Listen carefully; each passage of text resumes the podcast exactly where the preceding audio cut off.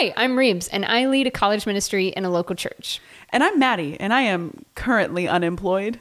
And we're the Oh God Podcast.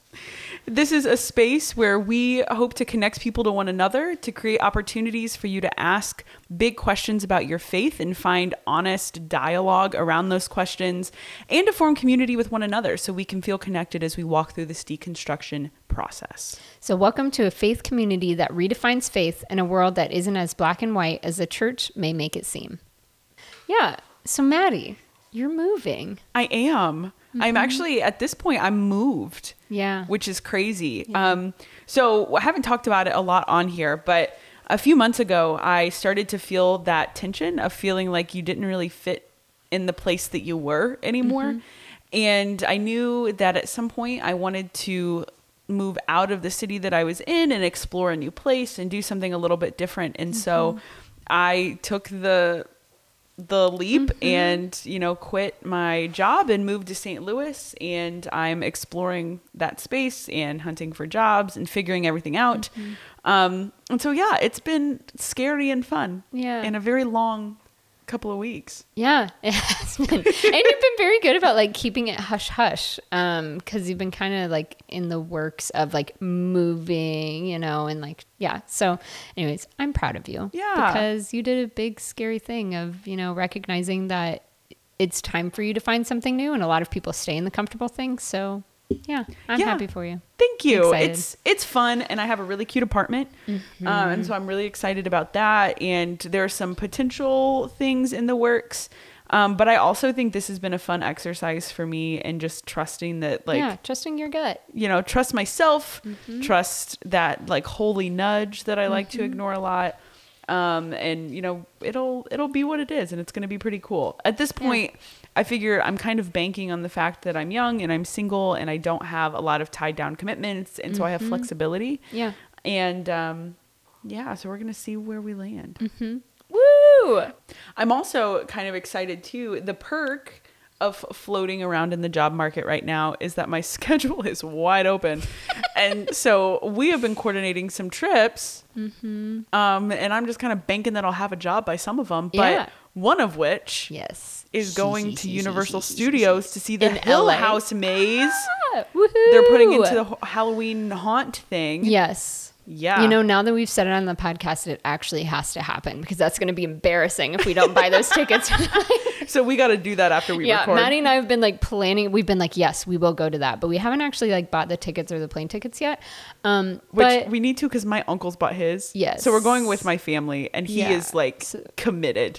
So like we gotta I'm go. committed in my spirit. I'm just um, dreading the cost of the plane ticket, but in the end, it's worth it because Hill House really is the one thing that I'm just all in for. It's- it's rare that I get obsessed and like that attached to something. So when you told me about that thing, it was like, yes, this makes sense. It was the beginning of our friendship, Yep. and so this is a good old milestone. I will mm-hmm. suffer through 15 other haunted houses just to mm-hmm. tour. yeah, I'm I'm dreading the other ones. The other ones I'm yes, I will need an adult diaper. Like I will not be doing well.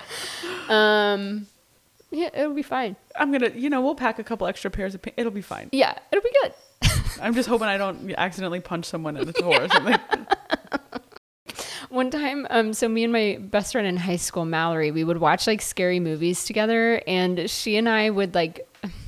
We went to go see, I think it was like the second Insidious movie in theaters. And um, we were like sitting there, and there was like this really scary part, and we were like really huddled up next to each other. And I literally got so afraid that I bit her arm. And she was like, I know. It was like mid movie, and she was like, Did you just bite me? yes. So, I like, swear my if you instinct. bite me in this haunted house, I'm gonna be so mad. We're just in the haunted house. And I'm just like, Gnawing on people. yeah.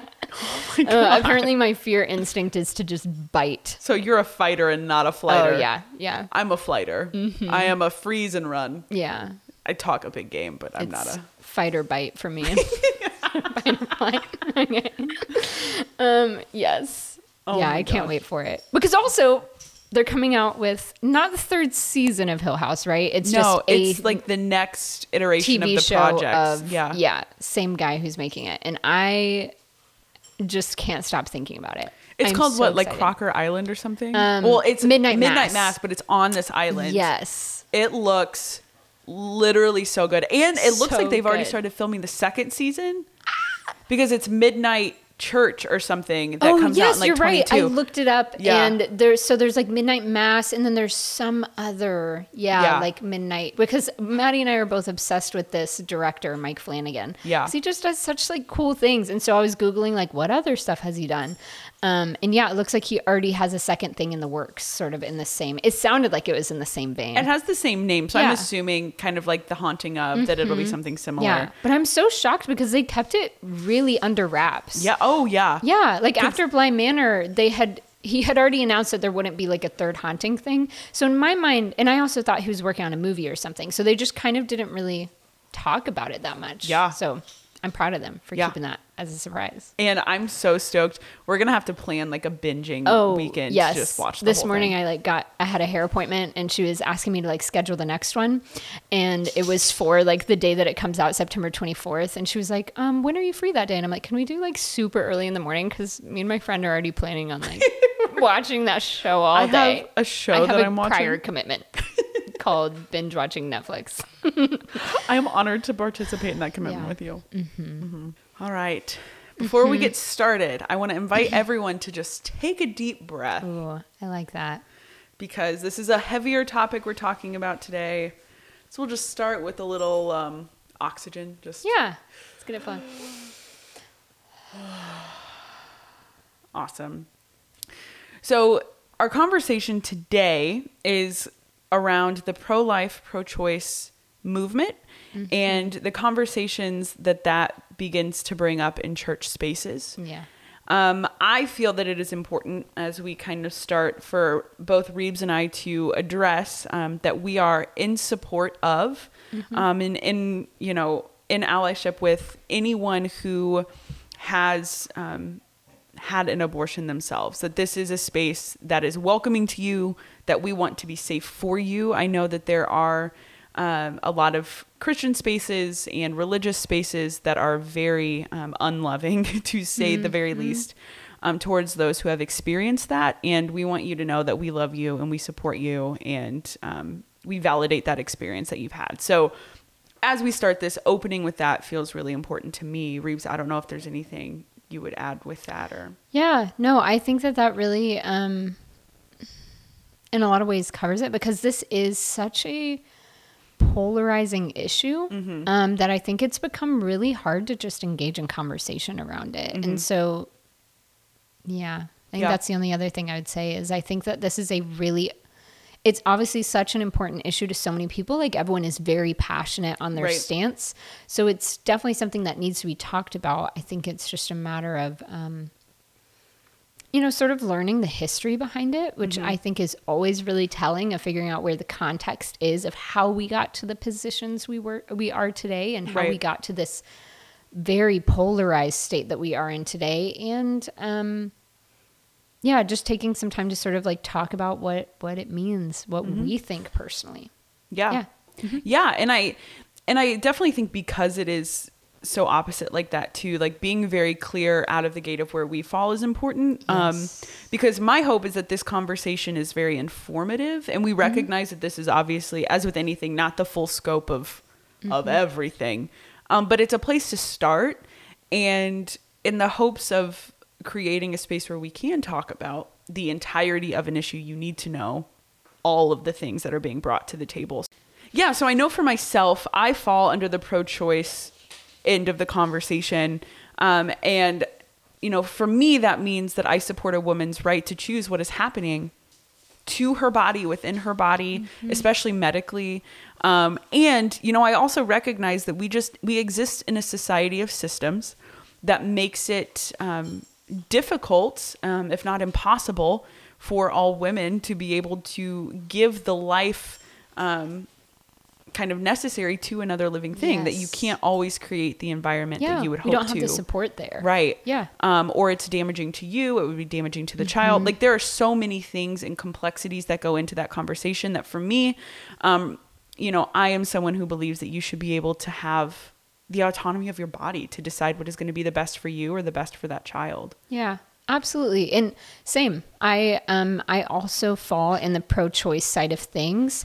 And with that, I recognize that um I think that the language that we have is very limiting in the sense of it is such a gray topic. Mm-hmm. It is not as black and white as everyone has led us to believe because Yeah. the second we start to look into this topic, it is there's such a range Mm-hmm. of beliefs on both sides, whether you fall in pro-choice or in pro-life. There's such a range of sort of like different I don't know, boxes you can Oh, check. it's always like, okay, well, but what if?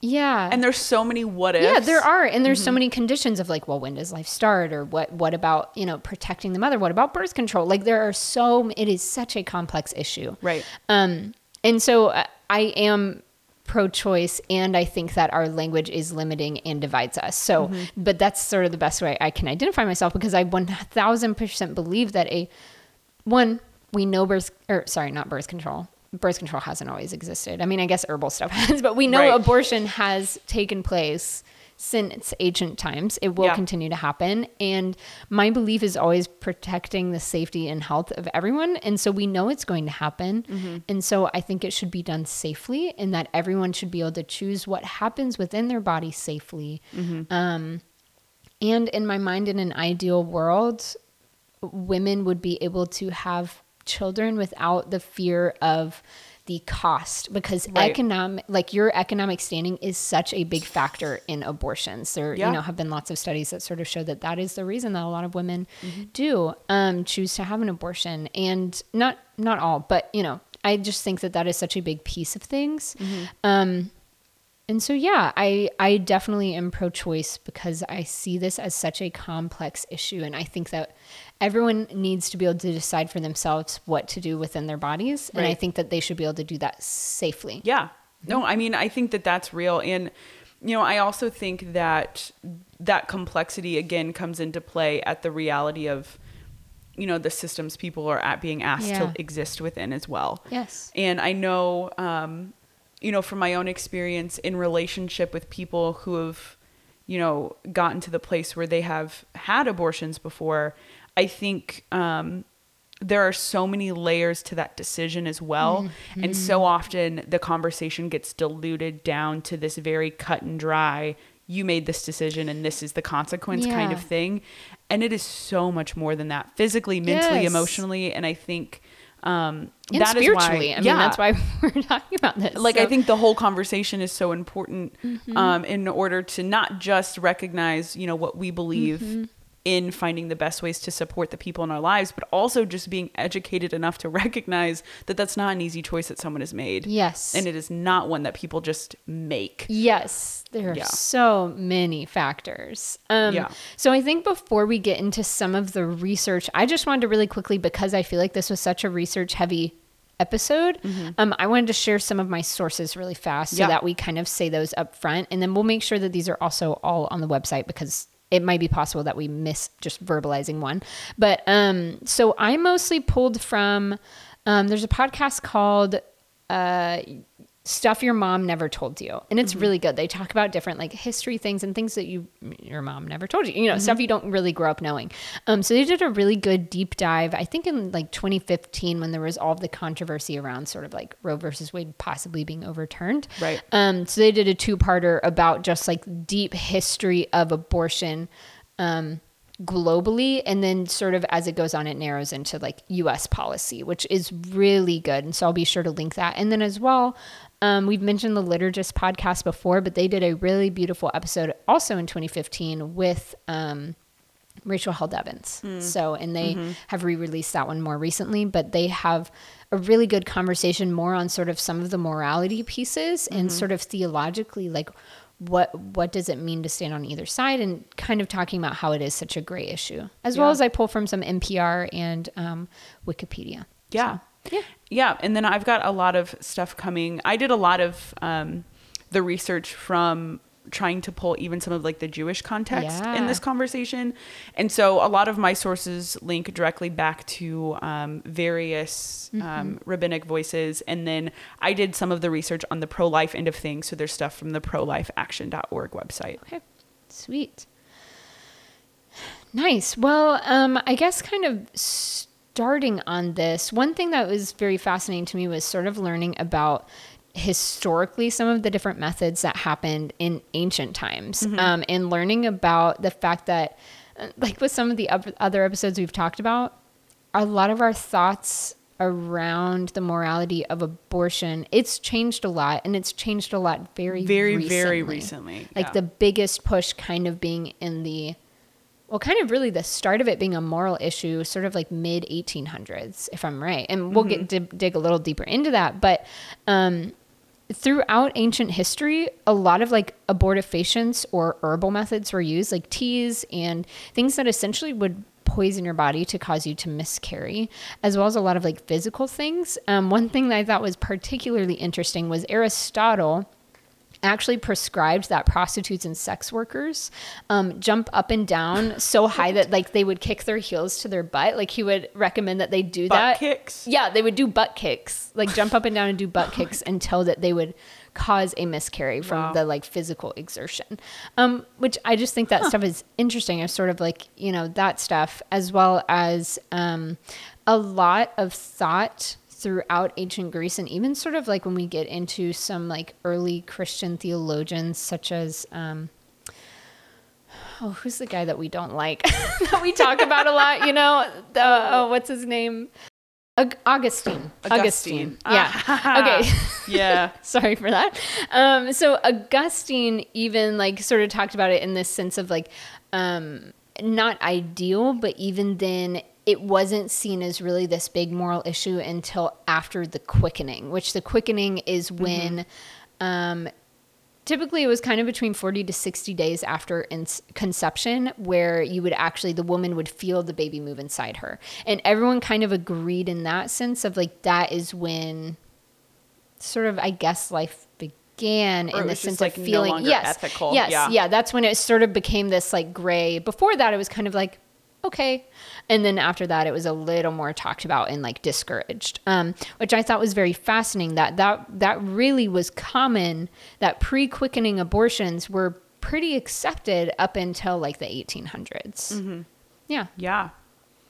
That is really interesting. um, and with that, it was kind of um, we saw a rise in the 1800s in sort of the progressive era.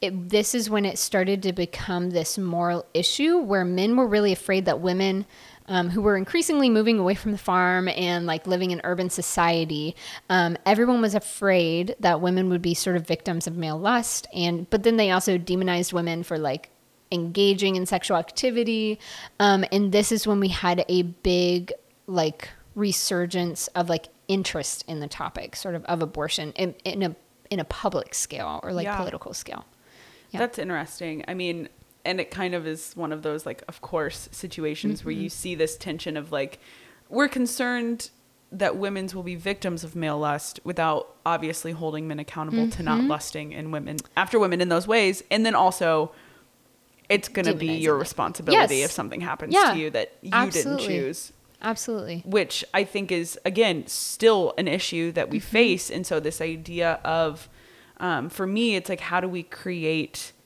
as much safety for women as possible, um, be that the form of birth control or you know changing the way that we have societal discourse around. Yes, because it was would- a yeah. lose lose for women. Because Yeah. also this wasn't even um, one thing that was really surprising to me that I genuinely hadn't thought about is um, a lot of women in that time um, would a lot of the women who were having abortions were married women who already had children. Yeah. It was just that they were having so many children that they would literally die of childbirth because they were having too many children. And so women were like having abortions because they could no longer feed all the mouths. They could Yeah. no longer take care of all the children. And it wasn't the men's responsibility like Mm-hmm. to just stop getting their wives pregnant. You know, Yeah. it, anyway, so it was this lose-lose scenario for women. It wasn't even just women who were outside of wedlock engaging in sex. It was married women who were having abortions because they simply their bodies couldn't handle it anymore. Right.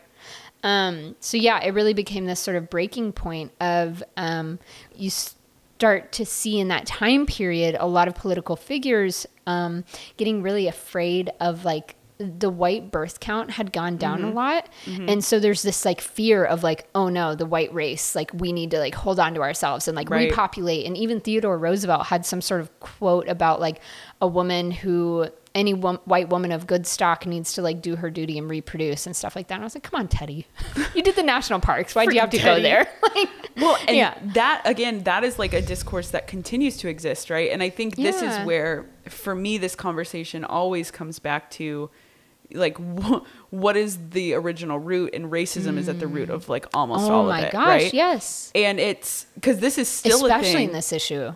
Is shocking Yeah. how much race, you know, really was a part of it. Yeah. Yeah. And how still it's like directly correlated to a lot of the policies that we see. And it's directly correlated to the way that the church exists in the world. Yes. Um, and this is a mini tangent that I am now going to go on. So, so I'm going buckle up. just strap in. So, a conversation actually that I've been having a lot with our audio engineer Danny has been about this book that she's reading called White Too Long: The Legacy of White Supremacy in American Christianity. And in that book, it came out in like 2020, so it's really updated research. And in that book, they talk about the realities of racism as it relates to the church. Mm. And one of the things that has resonated with me is that there is actually a correlation between the frequency of someone's Sunday morning attendance and their racism. That the more mm. frequently you attend a Sunday morning Christian service, the more racist you probably are. Mm. Um, which I think speaks, yeah, deeply. Um, and I mean, Sunday morning is the most segregated day of the week. Like it speaks to the reality of racism in the mm. church and how deeply intertwined those two things are.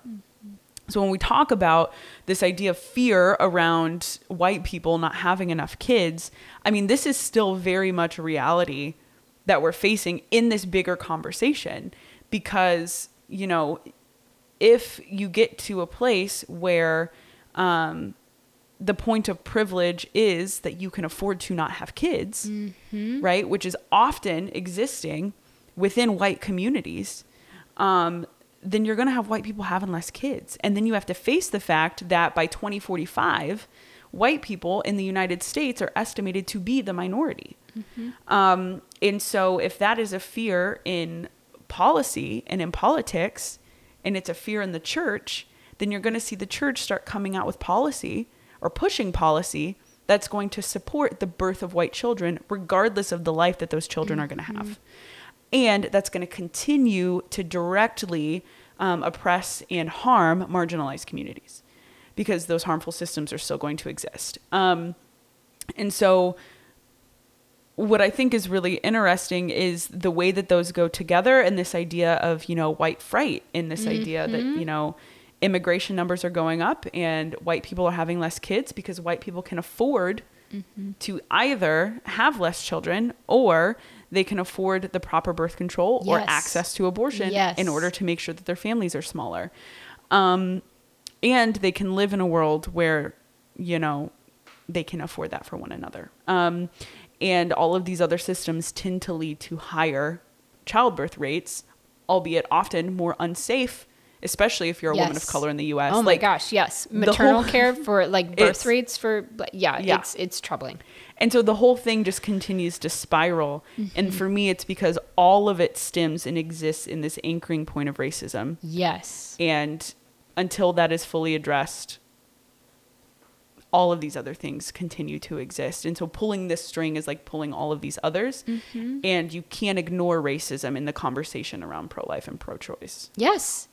It- because I mean early early in this conversation like in the 1800s eugenics enters the scene and Mm-hmm. it, it it's this whole idea that I mean we all know eugenics um this idea of trying to I guess create the uh, quote unquote like perfect or ideal Right. human um but a lot of the things that they um when this came into the abortion conversation, it was around this idea of like white people are not having enough babies, and we need to make sure white people have enough babies because they're the quote unquote like good stock. Right. Um, and this um, started this insane. Uh, I just feel like it's really it doesn't fit with the conversation that was going on around the moral morality of abortion because at that time this sort of quote unquote less desirable traits were disabilities race poverty and criminality. Like they actually thought that you could weed out they thought that poverty and criminality were personality traits that you could weed out of a child. Like that was a part of Ugh, eugenics. yeah. And so because of that, there was this mass movement for poor women to be forcibly sterilized so that they couldn't have yeah. Mm-hmm. children and black women to be forcibly sterilized so that they wouldn't reproduce, which Yeah. is sickening because in the time Yeah. in one hand you're saying abortion is immoral. On the other hand, you are willingly sterilizing tens of thousands of women. Yep. And how do those you can't tell me that those match up. It is obvious that there's racism there. It's obvious Yeah. that there's political and like this is motivation. still happening. Yes. Like I saw something the other day that was a story of a woman who went in for uh, emergency C, a black woman who goes in for an emergency C section and comes back out with her tubes tied without her permission. Like this happens all the time, and it can default back to the doctors who can just argue that something came up and they needed to do it for her safety, which is not the case, right? Mm-hmm. Um, like it's one of those things where we see it and it's easy especially even with this to look at it and see it at an arm's length even 50 years ago. Mm-hmm. But the reality of it's still currently happening because these systems still mm-hmm. exist and these mindsets still exist Yeah. is like a major part of it. Yeah, but that's like similar with the ice camps that were Right. happening where women were being forcibly sterilized without their knowledge or consent. Yep. You know, it is still happening. We can't argue that it's not still happening. yep Um anyways, I yeah, so I think um race was definitely a big big part of this abortion conversation um, and the thing that was very fascinating to me in um, researching for this is the religious decisions um, that really weren't until much more modern history. Like it wasn't until 1869 that pope pius IX actually declared that abortion was not okay in the catholic church. That was shocking to me. 1869 i don't know why but in my mind i was like it must have always been not okay. But Yeah. like that's a much more modern history. Um, And that's a point where this is where if you have insight on this, please share it with us because I'm not well versed in this point. I have heard it, so I will share it and then I would love feedback to be able to clarify it or sources. So please share them with us. But I heard that this point was a result of dialogue between Protestant and Catholic communities. Um, where there was a concern that the Protestants were having more children than the Catholics, and the Catholics were concerned that the Protestants were going to have too many kids. to, like, we gotta, we oh, gotta like, have more kids than them, and 'em. so they said that abortion was no longer moral. It wasn't something that you could do to ensure that Catholics continued to have more children than Protestants. pop out them children. You know, Yeah. you can't have us dang Protestants running around. That's, you know, So- I'm not sure if that's true or not, but I'm also not surprised. Like, I would not be surprised. Yeah, I would love if you have context on that. please, share it someone because us. I heard it and it felt. I mean, Yeah, it felt right. Feels like it fits, but I want to make sure that that's actually right. Yeah. Yeah. Ah, that's so interesting that it comes down to this fear of they're going to outnumber us. We must continue to multiply. Yeah, even though when you do, what do you have to offer? Yeah. You know, that's the part for me, especially now, just generally being a woman who is of childbearing age. Like, Mm-hmm. to have kids right now, it's like, what for? yeah. You know, To is it end? Mm-hmm. ethical to have a child right now? Um, you know, that's a whole other conversation. Yeah. But I mean, it is that thing where it's like, once I have it, what is what is offered to the child once it's born? Mm-hmm. I totally agree. Um, yeah. So you did a lot of uh, uh, research specifically around the pro-life movement beginning in the U.S. Yeah. Can you share some of that? Yes. So um, when we look at the pro life movement in the US, the system um, of legal abortions that people just really kind of kept quiet began to dissolve in the mid 19th century. Um, and so when we see this first, you know, right to life movement that starts to pick up, it was actually picked up by um, physicians Interesting. who were really worried about their professional status. Um, before that moment, they had really been unregulated. Um, and so you start to see this space um, where they don't really have um, the authority to begin making these things. So they start to push this movement, which is kind of yeah. weird. Which, like, the professionalization of medicine was fascinating. I didn't really, until doing this research, understand how that affected abortion and access to abortion. Mm-hmm. Yeah. Because when it became professionalized, it went from moving doctors from like having um, you know birth being something that took place in the home to birth being something that you were encouraged to do within the walls of a hospital Right. and with that comes the price of being able to afford having birth in a hospital Mm-hmm. um, and so you really start to see this massive gap of who can and cannot then afford health care and right to birthing you know because having a kid is expensive It is insanely outrageous. expensive Yeah. um, and yeah, that's a whole other rant that I could go on at the moment. Mm-hmm. But privatization and professionalization of medicine starts to create this insane gap between rich people who can Yeah. afford it and poor people who can't. And Which, so then again, you die in childbirth. Yeah. all links into this overarching system of things, Yeah, right? So you have women who are usually having children w- in accompaniment with midwives. Yeah. And yet suddenly midwives are vilified. Yes, because midwives became synonymous with abortion at that time. Doctors Yeah. were really frustrated, so they were like just essentially finger pointing, and being like, "Midwives don't know what they're doing," but secretly they were like, Uh-huh. They're "We don't actually- know what we're doing." and most people, if you, I've been very interested in the conversation, the resurgence of midwives lately. Mm, yeah. And a lot of it has to do with the fact that having a kid is too expensive. And because childbirth has been pushed into this professionalization of medicine, there are things that doctors do that they don't really listen to the woman having the child. And so there are Mm. things that are done that are just so standardized that it's not there's not room for customization woman to woman and that can actually end up generating harm as well. Yeah. Um in the eyes of a lot of the midwife community. So it That's is interesting interesting. to see that begin to come back also and be like, not only is this too expensive, but also, you know, there are things that the women might want that are okay and that might feel better to them. And Yeah. I mean, they're the one literally birthing a human. So Yeah. Yes. if it's medically in alignment, I don't I think that it's fine. Yeah. So another piece of this conversation that's interesting is that the argument often made in the vilification of midwives was that um, they didn't have the proper medical insight or embryonic knowledge, right? But really, what people have started to see is that they took this fetus and turned them into a stand-in for this like bigger movement that's happening. They turned that into uh, like the the image that we're moving towards. And so you start to see this idea of being very like anti-abortion really just plugging into concerns around a woman's um, ability to have bodily autonomy have rights um, have an understanding of their own reproductive anatomy and so you see the woman who is in their body unable to express their body's needs and yet you see someone telling them what their needs are um, and allowing their body to speak for them which isn't you know listening to the person that is in front of you anyway and again something that we still see but i think it's interesting um, that this is really that moment where we start to see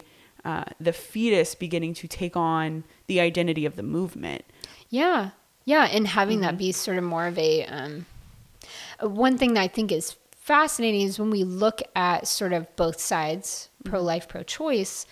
Um, one thing that I've heard is that, and I, I would, I agree with, is um, the pro life movement focuses almost solely on the baby Mm-hmm. and the fetus, whereas the pro choice movement focuses almost solely on the mother and the woman. Mm-hmm. Right. Um, and you know, I think that in a lot of ways it is it's dangerous when we get to that place where it's mutually exclusive, like we can only focus on one or the other. When Mm-hmm. in reality, I think it needs to be a more complex, like, you know, coming Yeah. together of how do we honor both and how do we come together and focus on both in a way that is um, beneficial and Right. helpful and I don't have a good answer for that because this is such a deeply rooted complex thing. Yeah. And there's so many other issues around race and money and um, religion. Like it Yeah. just has become so politicized. I think it's hard to um, get away from that. But I do think it's fascinating that that's sort of when that movement k- takes on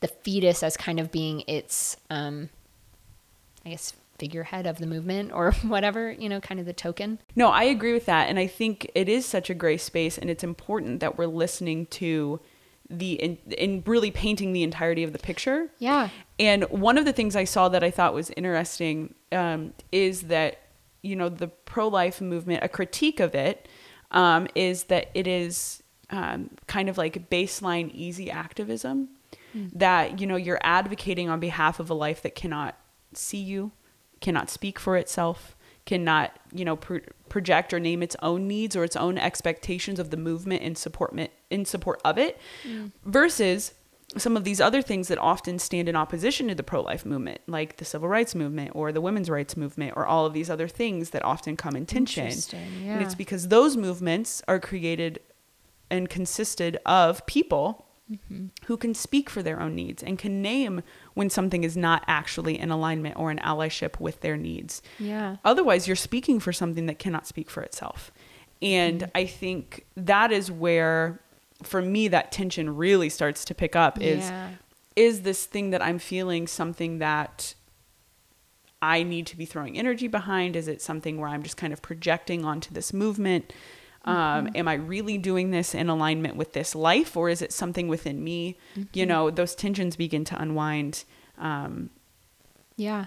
yeah. something that um I thought was really interesting is as I was listening to that liturgist episode, one of the points that they kind of bring up is this idea of people who are, you know, protesting at a Planned Parenthood clinic. Um, genuinely believe that that issue is like you know it is, is so if you believe that the fetus is alive at the mm-hmm. moment of conception then you believe that that fetus is being killed sort of out of its own volition that you are trying to stand on this sort of moral issue and you are going and you know picketing right or wrong at mm-hmm. this place on this thing that you deeply believe in and that that that in itself is not like that is an honorable thing in the sense of you are standing for something that you really believe. Um, however, they also brought up how it's at this point sort of picketing at a Planned Parenthood and yelling at mothers who aren't able to care for, you know, yelling at women who may not be able to care for a variety of reasons is ineffective at this point. Yeah. Yelling at the other side and telling them what to believe is ineffective at this point because it's not really changed anything. Right. And I think that's interesting if we think of that. So we think of this issue of like, you know, someone who would be pro life and maybe is picketing. They truly do believe that this is a moral issue that they like need to speak up against because they're outraged about it, right?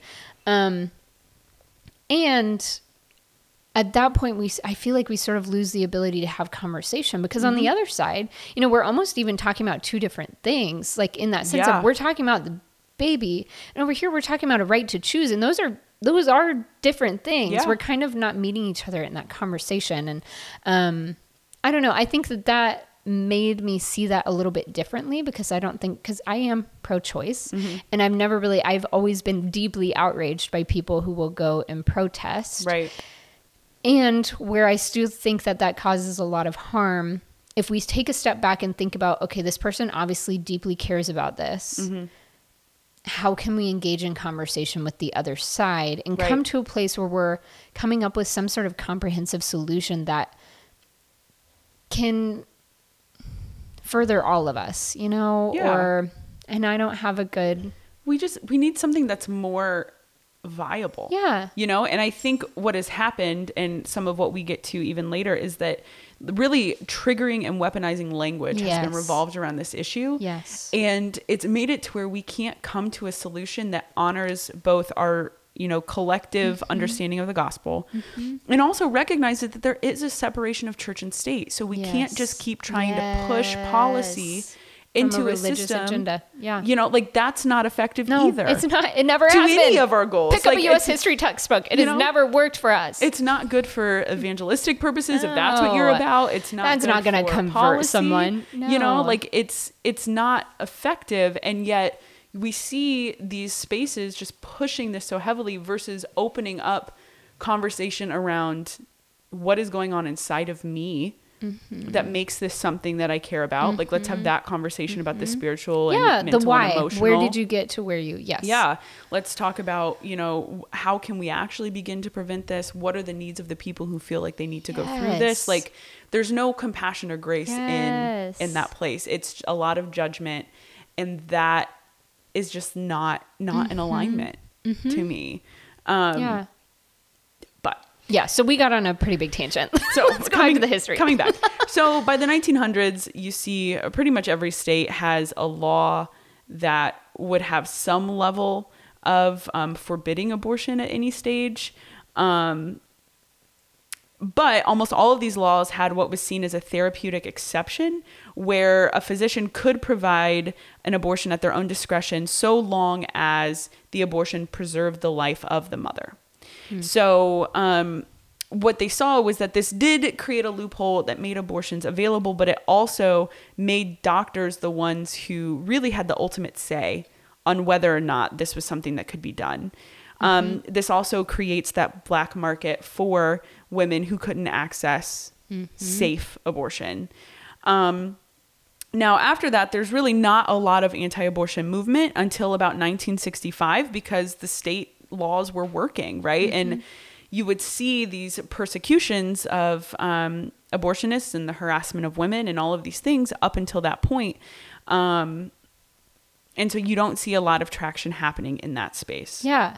One thing that I think is interesting is um, that during that time period, sort of that um, in between 1900 and 1965, is when we really see birth control to start to make a big um, movement.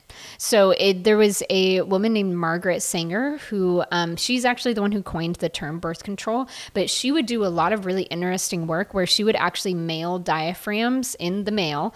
Um, to women so that they could access birth control. She actually ended up getting there's like um this guy I think his name is Anthony Comstock. His last name is Comstock, but he um there's a really funny episode of The Dollop, which is like a US history podcast run by two comedians and I love it. It's hilarious.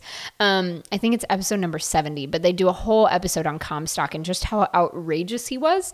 But essentially he was this guy who had a moral prerogative to um, make sure that like any pornographic or lewd um, sexually related material could not be transmitted like through the mail specifically because that was the primary ma- mode of communication back then. So sending birth control through the mail was illegal under those laws, as well as pornography was illegal to like send through the mail. So anyways highly recommend listening to that episode just because it's funny um, but under those laws margaret sanger actually like was um, you know i guess legally what's the word she wasn't arrested but she essentially like was told that she had to stop because it was Yeah. illegal um, but after that she actually opens a, the country's first birth control clinic in brooklyn and um, even though it was illegal and she intentionally leaked that she had done that to the media herself to get traction that then allowed her to go to court and argue why birth control should be legalized. Just fascinating. She really was very interesting. yeah. Um, very, very interesting person. But anyways, so she actually ends up um, founding the American Birth Control League, which then ends up moving into Planned Parenthood. Like that is what eventually became Planned Parenthood. Yeah. Um, so yeah, that's just like a little history on sort of a lot of birth control movement was happening in that time period where the government was starting to see like, okay, it should be legal for doctors to talk about birth control with people who are seeking birth control. Yeah. Yeah. That makes sense too in thinking about all of the things that Planned Parenthood does. Yes. You know, I think a, a major misconception of Planned Parenthood is that they only do Yeah, abortions. which they did not which start isn't true. until Roe versus Wade and because a it was lot illegal. Still don't. Yeah. Like there's, a, I remember a lot don't. The one yeah. in Columbia doesn't. Yeah. And you know, I mean, the work that they do in providing safe um, and affordable healthcare to women in communities is huge. Yes. And I think that is one business that before we get to a place where people start really loving to just project even their um, disapproval of abortions in general, they project it onto Planned Parenthood themselves, Yes. not realizing that there are many people in their own lives who rely on that place for healthcare Yes. and for somewhere that will actually listen to them and understand their body and what it looks like and so that is just one of many Yeah. big feelings is planned parenthood does a lot of really incredible stuff and it's worth looking into before just writing off the whole organization Yes, especially if you're in a place where you cannot afford birth control. I know Yeah. countless friends who have gone there before the, because they weren't able to afford going anywhere else. Yep. Like they, it is, they do so so much there. STI screenings, Yep. like their Planned Parenthood does so many incredible things. Um, Yeah. I love Planned Parenthood.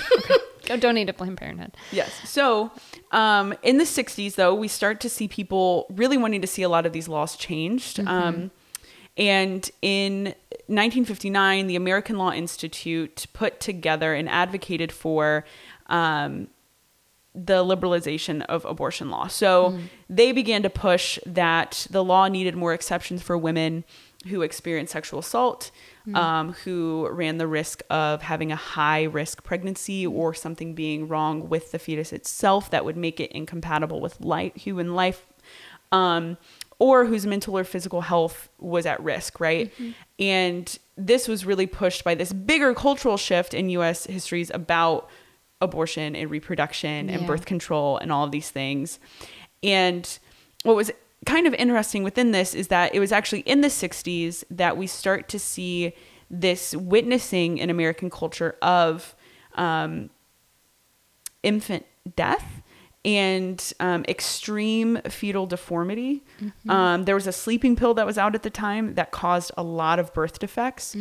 And because of that, that pushed this um, into the mainstream in a different kind of way. But of that, what's interesting to me um, is one of the articles I found on this notes that images of white middle class women and their um, deformed infants peppered American media, capturing the imaginations and parental fears of many Americans. So, again, when we talk about how interconnected this conversation is to all the other conversations that we're having, it's to me very relevant to note that it wasn't until images of white middle class women started to come out that this conversation begins to expand. Yeah. Right? The dialogue is happening around white middle class women, and yet it's mostly impacting what is likely to be low income women of color, um, which continuously goes on. But this eventually helped push into a reform of abortion laws. Um, and so then, of course, you see the uprise of anti abortion political movements, um, specifically groups within um, Catholic spaces, Protestant spaces, um, housewives, all coming out to push that this is not something that they want to see happening. Um, and then in 1973, we get Roe versus Wade, which legalizes abortion in all 50 states. Um, now, with this, again, in the 70s, a lot of the anti abortion movement was really heavily Catholic. Um, and they tried to pose it as a rights issue rather than a religious one. Um, but also, a lot of the ways that Roe versus Wade impacted the movement did cause a lot more change. And to me, that's what's really interesting is it really was everyone saw it as a Catholic issue. Like it was Yeah. mostly the Catholic Church that had such a big issue with it because the Pope had passed that in 1869. Um, and so, actually, something that I thought was super interesting is that before the 70s, evangelical Christian groups such as the Southern Baptist Convention actually passed. Um, positive policy saying that women should have access to abortion and that the government should have a limited role in that in 1971, 74, and 76. Um, and that white evangelicals themselves saw abortion as a Catholic issue before sort of the late 1970s, which is interesting. Yeah. Because it really largely was until the late 1970s, um, white evangelicals were not in that movement. Yeah, that's super interesting. And I think what's then even more interesting about this is we get to this place in the 70s where we start to see this um, heavy personification of the fetus, which we've touched on a bit throughout this whole thing, how that becomes really problematic. Um, and in this place, it especially was because what would happen is they would view you know, mother and fetus as two completely different things. And mother is totally pushed out of the conversation. So you see this complete isolation um, using really graphic images um, in dialogue, in, um, you know, terminology that is used to take the fetus and make it an, so personified that um, they were able to build an entire rights movement around it.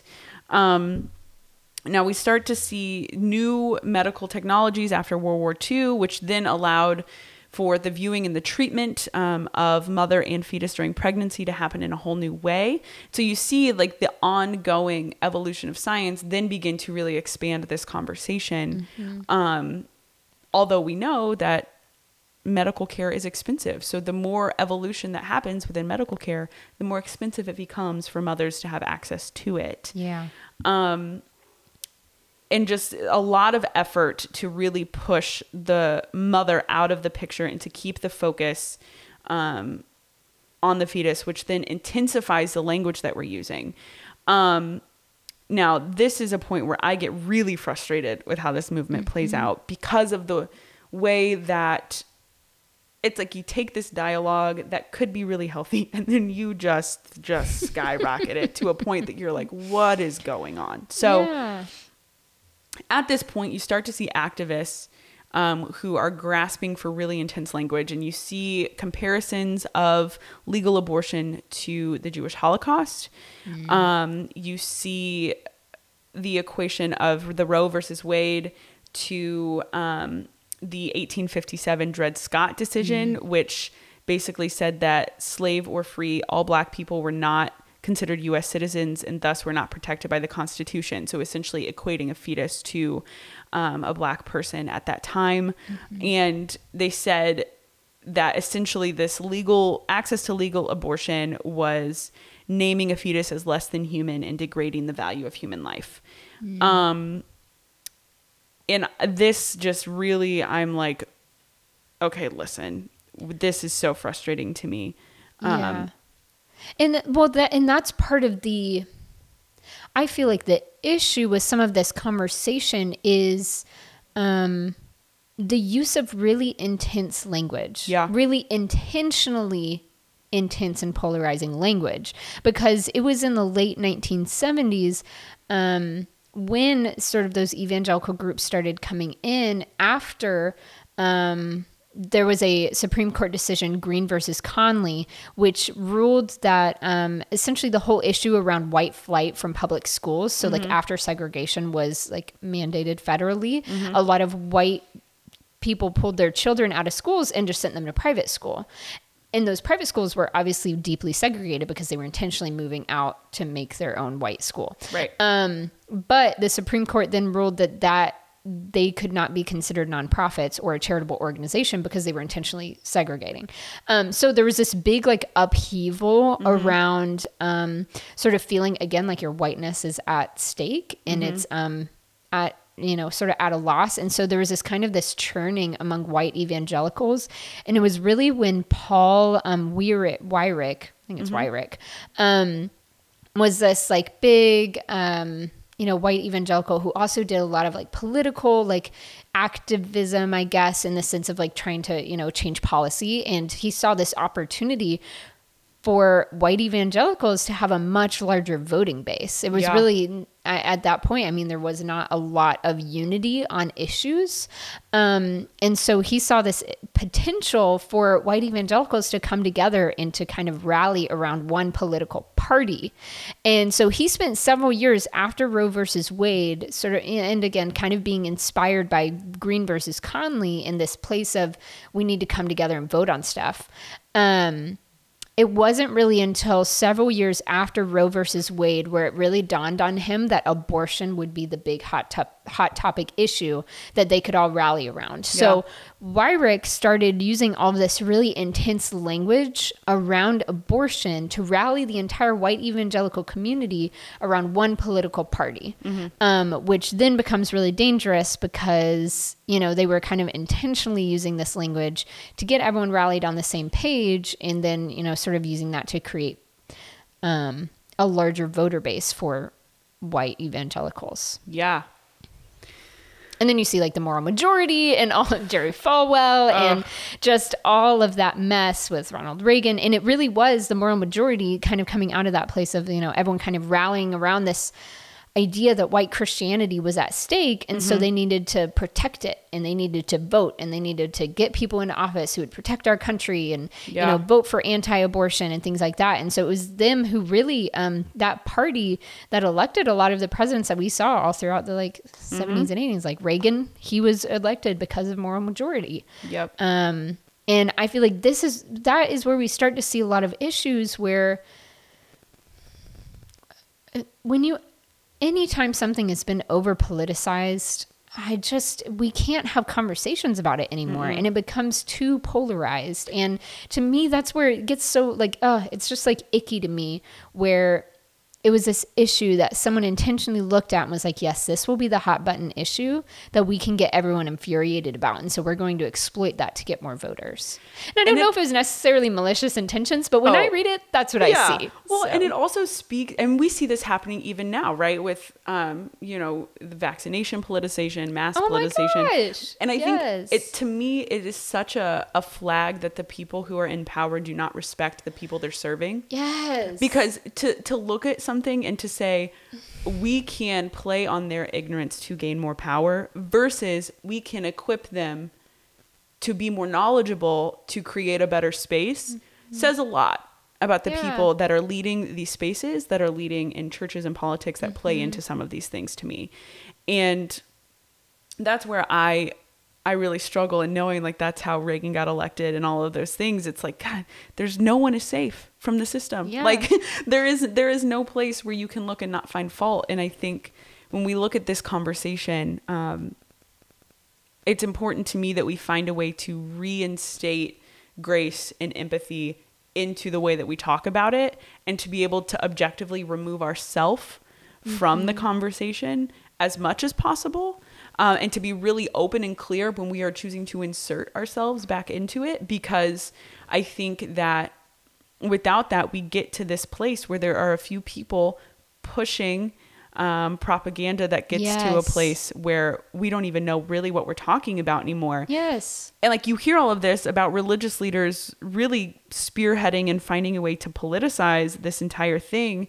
Um and then you see i mean there was something in our notes here that talks about how once we start to get into the 80s and this continues to pick up between the early 1980s and early 2000s, there were 153 assaults, 383 death threats, three kidnappings, 18 attempted murders, and nine murders related to abortion providers. And that's from one source, Oh my gosh. right? So it's like you have these religious um, figureheads pushing this political narrative, saying that it's what God would want, right? Yes. and then turning around and creating space for this level of devaluing of human life. And this is just one source recording for abortion providers. That says nothing about the women who had to undergo that experience, about anything that was happening that we can't record because it was happening behind closed doors, um, about the emotional, mental, verbal abuse that people underwent, the physical abuse people underwent.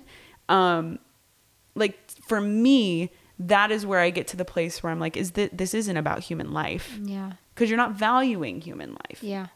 You're creating a figurehead um, that could one day become human life and using that to oppress someone who has been alive long enough to be able to have a child. Um, Yeah, I think it becomes so, so dangerous whenever we use religion as a tool, as a political tool. Yeah. Because, and it just demonizes everyone else. And that is so ineffective when you're trying to have any sort of productive conversation because the truth is, we can look at it and see it is clearly an issue that we do not have proper birth control, sex education, that the abortion rate is high. Like, Right. it is clearly there's an issue there. Mm-hmm. And so I feel like all sides can look at that and say like, yes, this is an issue. But when we're when we're dividing ourselves so much, we can't even get together and have conversation about that. Mm-hmm. And so to me, it's no wonder that abortion has been one of the one like areas, one like hot topic areas of our country where we have not seen any movement in the past like 10 to 15 years because mm-hmm. we're too busy bickering. We can't come together and make some sort of solution of, okay, well, how do we care for mothers? Mm-hmm. How do we make people feel like they're so supported that they are able to financially afford having a child? Like, you shouldn't be able to, yeah. affording a child should not be a thing. Yeah. Well, and it's because this is the one thing that I think hits at every major intersection mm-hmm. of all of these other issues because it was going to impact every minority or oppressed group.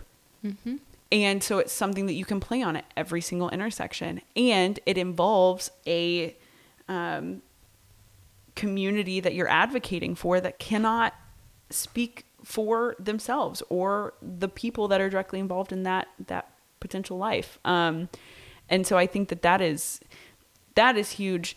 And from a Christian perspective as well, this is another space that I think is really important to touch on. Um, there's a lot of language that we use in Christian spaces when we talk about scripture that we use to directly support our stances one way or the other. Um, that, especially in the pro life space, I think um, needs rethinking because it comes off incredibly um, anti Semitic in perspective. Um, and also is very, I think, just collectively disrespectful to um, the Jewish community. Um, I think one of the things that was the most jarring to me that I saw, and I, I was like, ugh, and yet not at all surpri- surprised, was especially in the late 80s, um, seeing this like communication being given to children um, as we're teaching children about, you know, anti abortion rhetoric.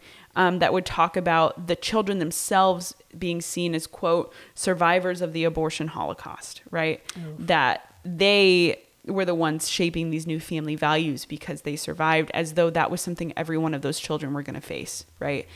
And i just get so frustrated because most of the conversation that christians are having is not taking into consideration that the verses that they're pulling from are historically jewish verses in texts 1st um, also that they're then trying to push the system on belief on not even just the Jewish community, but like any religious community or non-religious community that does not believe what they believe. But then they're using these very um, horrific moments within Jewish history as a catchphrase Yeah. to then push their own agenda Just belittling all that happened. yeah Yeah. just downplaying that it's even a thing that exists knowing that from what i've seen from what i studied that it, more jewish communities fall in alignment with pro-choice which then is like okay so how do you piece that so there were a lot of things i found that i just thought were interesting um, in us thinking about how we come to form a theological understanding Yes. of this yeah.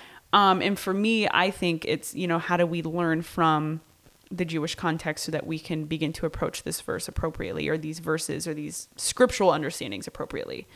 Um, so I found an article written by Rabbi Dana Ruttenberg um, that was listed in USA Today and also on their own platform that said a lot of things um, that I thought were really helpful. So um, some of what they talk about is that within Jewish law, there is room for abortion.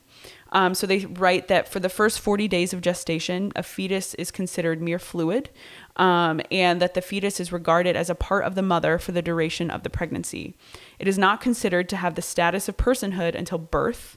And the Mishnah teaches that if the mother's life is in danger from the pregnancy or even the labor, that the fetus may be sacrificed to save her life unless the baby's head has already emerged. Um, only then is the fetus or baby considered to be a soul. Elsewhere in the Mishnah, it teaches that if a pregnant woman is about to be executed, they do not wait for her to give birth. But if she has already sat on the birth stool or the head is beginning to crown, then they wait for her to give birth. Um, so it is not gestation, but birth that is the critical marker in what they talk about. Um, they also go on to talk about how fluid this is, right? Because there are situations where the mother's life, perhaps um, in a more modern or contemporary legal context, might not be in danger. Um, but there might be other reasons to go on record for permitting that abortion, um, in which case the fetus might suffer if carried to term when a mother's physical or mental health is in danger or if her psychological well-being is at risk. And there are a lot of um, cautions and assessments and things that go into that um, in defining what is a life-threatening medical need. Um, but in that space there's flexibility. Yeah. um, there's also, I mean, there was another rabbi that goes on to point in this article that um, it is clear that in Jewish law, an Israelite is not liable to capital punishment for fetus, feticide, feticide, um, or abortion, even though her life was not at stake. Um, this permissive ruling applies even when there is no direct threat to the life of the mother, but merely a need to save her from great pain, which falls within the rubric of great need. So there's a lot of flexibility there. Um, the last thing I'll note, and then there's a, all these articles are linked, so I definitely recommend reading them. Yeah. Um, but in her article, Rabbi Allison Berry um, notes and says that in Hebrew, the word for breath is intertwined with the concept of life. Early in Genesis, God breathes life into Adam. Um, and it says, Then God formed man of the dust of the ground and breathed into his nostrils the breath of life, and man became a living soul. The final word of this phrase means two things soul, as it is translated here, but it can also mean breath or even life force. Um, and it goes on to talk about how um, life, personhood is marked when a baby takes his first breath because of that. Um, the idea of breath being intertwined with life and death, all of these things, right? So we get to this place where we're talking about using, especially Old Testament text, mm-hmm. to solidify a stance one way or the other.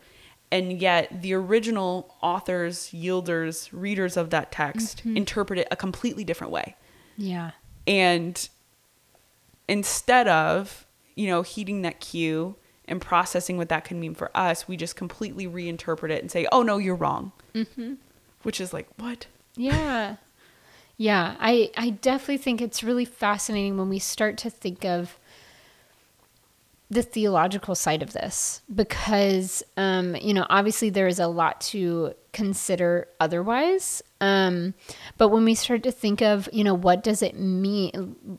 Life is very complex and what when do we truly become who we are? When do mm-hmm. we when do we take on you know is it when we take on consciousness? Is it when we're in like concept conceived? Mm-hmm. um is it when we first breathe? Is it you know there's so many like things in between that it it's such a complex issue that it is hard honestly for me to know personally where where do i believe life begins mm-hmm. where who of us can truly know yeah. where life begins and it's so fascinating for me to see that um you know that in jewish culture it was first breath and um yeah i just i just think that a lot of this conversation has become so weaponized and politicized that I know for me it took much longer for me to really sit down and think like what do I actually think right. theologically? Like what do i believe god has to say about this? Mm-hmm. what do i believe that this has any like has to say about god honestly? Yeah. Um and in so many ways like so many other things we've talked about i'm not sure that i have a clear answer for that. But what do i do have a clear answer for is that you know i, I do believe life is sacred and life is complex. Mm-hmm. And um, I believe that it's not fair for us to push a religious agenda on an entire country, like to use religion as a tool of the state that gets really messy because also mm-hmm. not everyone is a Christian. So yep. using abor- mandating abortion from a Christian perspective doesn't make sense for a country where not everyone and most people don't identify as Christian anymore. We're in a post-Christian, you know. Yeah. Um and so at that point I'm like that just doesn't even make sense anymore. I believe that sort of that that moral piece of it should mm-hmm. be our internal work Mm-hmm. And I don't think that our government should have anything to say on whether it's moral or not. Mm-hmm. I think that they should protect us and um, care for us so that we can seek adequate health care safely, regardless yeah. of class and race. Mm-hmm. And um, I think this is such a complex issue, and where I really have I don't have an issue with the pro life movement itself. Where mm-hmm. I have an issue is when people are very staunchly pro life and very staunchly against birth control, against, you know, caring for women's bodies. Um, you know, they're not going to do anything to care for the child after the child is born. Mm-hmm. Um, that is where I have issues because I think that it needs to be this hybrid situation of if you're pro life, I had a, um, uh, the, my campus pastor when I was in college, he would always talk about like, if you're pro-life, you know, are you in those church? Are you in those hospital nurseries once those babies are born? Are you rocking those children and giving them the attention they need? Are you, you know, making sure that like, are you a foster parent? Like, are mm-hmm. you caring for those children? birth through adulthood like right. what is happening to those children like if we're going to push adoption are we making sure those children are actively being cared for yeah um and on the other side like are we so disregarding you know is there a gray space where we care so much about women's bodies that we're disregarding when life begins Mm-hmm. within that mother. You know, where does life begin in the mother? And yeah, I don't Yeah. know. I just think it's a very it's a very gray issue and one that I think personally politics has should should not be this Mm-hmm. Yeah. um, divided on. And I think on both ends, the common denominator there is wanting to see life thrive. Yes. And so the middle ground to that is what do we need to solve in order for that to be Mm-hmm. the case? Like, what do we need to do in order to achieve that? And I think um, that if we can find and create spaces within the church, recognizing that the church is um, a major wheel in the system that is creating this problem, which means that it also yields the same power to resolve the problem. Um, if we can create spaces that allow not just for that dialogue, but also for the entirety and the protection of all life across the board, and you can see some continuity there, I think that that would go a long way as well. Um, because I also, part of what you were saying that sticks out to me too is, you know, when does life begin? And I think part of the reason we struggle in identifying that is because we don't also have a healthy relationship with the cycle of death either. Mm. like one of the comments that I've seen come up is, how can you argue life is, you know, at inception and yet someone can live quote unquote on a life support for however long but are they really alive Yeah. So, you like, know, what is life? Is it consciousness? alternate- yeah. Is it what you produce in society? I would Mm-hmm. argue not, because if we're saying it's simply what you can produce and contribute to society, Mm-hmm. we're discounting, you know, anyone with developmental disabilities. We're discounting children under the age of seven. I don't know. Like when when does yeah? well and you get to the place where if you have to choose to pull a loved one off life support is that not the same thing Yeah. what is the value of life Interesting. Yeah. and Yeah, it is this so big philosophical question and we have diluted it down into this and this and because of that there are people who monetize off of that system Because we're screaming past each other and we're so divided. Yep. Like with any other issue. Okay, this is going to be rant. But if we're talking about, um, I've seen a lot on, we've all seen the TikTok stuff about, this is a while ago now, but um, millennial versus Gen Z Mm-hmm. and like skinny jeans and middle part and all that. And how, in a lot of ways, like um, I think I saw one TikTok that was talking about how it really was like media trying to divide our Yeah. generations. So like millennial and Gen Z, because those generations are so, so, so passionate about social justice issues.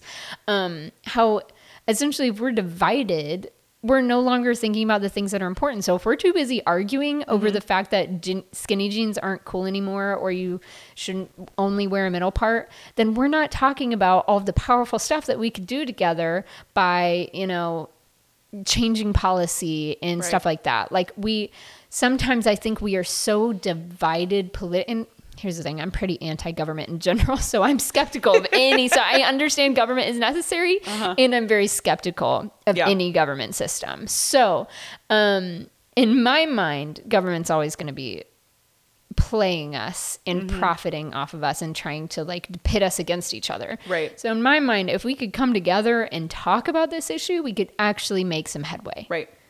And I think that to me is a theological point. Yes. Because I think to be able to talk instead of demonizing. well, and to recognize the role that we play in the injustice that's happening around us. Like, I think Hmm. in so many issues, what you see all of the time is this projection of our responsibility onto political figureheads, Mm-hmm. saying, oh, well, we voted them in, so they're going to fix it. Or this is our church leader, and they know what we're doing, so we're just going to do what they say. Mm-hmm. And when that falls apart or that causes harm, then we're like, oh, well, that was on them.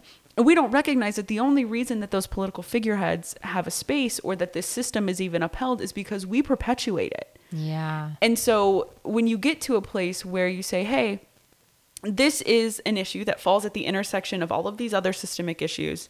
If we can address one, it will snowball. And because of that snowball, we might be able to address all of them. Um, let's begin to figure it out and to put in that kind of time and put in that kind of work because we do genuinely value all human life on both sides of this conversation. yes. Then I think you get to a place where that's dangerous to the people who are in power. This Mm-hmm. is my, I mean, if you want to call it conspiracy hat on, but just I'm the- steeped in the, conspiracy. the tangent that I will go on is that power exists when you give someone power. yeah. And so for me in all of this conversation, you know, I can I can appreciate where everyone comes from from different angles in this because there's something that drives you to be passionate about this conversation. Yeah, absolutely. And I think it's that it is because as a people, we collectively care about human life. And that's honorable. That is, Yeah. you know, everyone, wherever you fall, give yourself a pat on the back for actually caring because this is an issue worth caring about. We do Yeah. care about human life. So that's Yeah. honorable. And I think the piece that needs the work is the way in which we are able to he- not just hear out the other side, Mm-hmm. but figure out where is their common ground and what can we build off of. Yes. Instead of relying on major church movements that are really only to perpetuate more power for a person or political movements which are just leveraging language in order to get someone else in power. Like the root of the issue is that there are pu- people who are experiencing um, very real life situations that push them to make a very real life decision and then to live with that decision. And that requires empathy and understanding and compassion as Mm-hmm. well as a very educated understanding of you know how do we support you moving forward and how do we create a system that doesn't cause this to be a need anymore Yes. Oh, so good. Wow. Everyone, I think we should take a deep breath again. yeah lots of long breaths episode. That was a long episode. this was Yeah. our longest one yet, and it was really good. I enjoyed the conversation. Yeah, I you know I I think this is a big conversation. So the longer makes Big one. Mm-hmm. sense, and you know at the end of this, if you're to a place where we want to hold space for the emotions that come with this, so if you have some big feelings, we are happy to dialogue with you about Yes, them. I'd like to. respectfully. Yes. Um, so please let us know your thoughts, any questions that you have, any points or rebuttal. Like we are open to that, um, as long as it's coming from a very respectful place.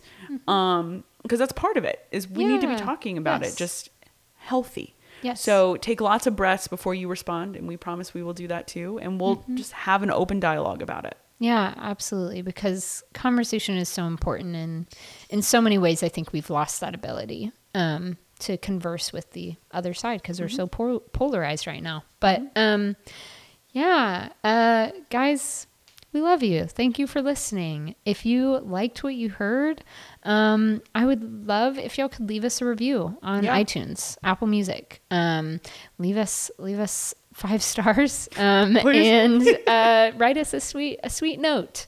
Um, subscribe. Yeah, follow so along choose. on social media. Yeah. on wherever you get your podcasts, all the things. Um, You can also check out our website for all of the notes and the links so that you can listen to these other things that we've referenced. Yeah. Um, and just if you liked it, also share it with a friend Yeah. and invite them to listen as well. Um, we think the more people that we share this with, the more get to be in this community and have part in this conversation, and that's important to us as well. Yes, it is. Mm. Awesome. Blessings, love, Yes. hugs. Hugs and growls from Sammy. I don't know if anyone can hear, but she's really growling right now. Hello, Sambo. Okay. Bye, friends. Bye.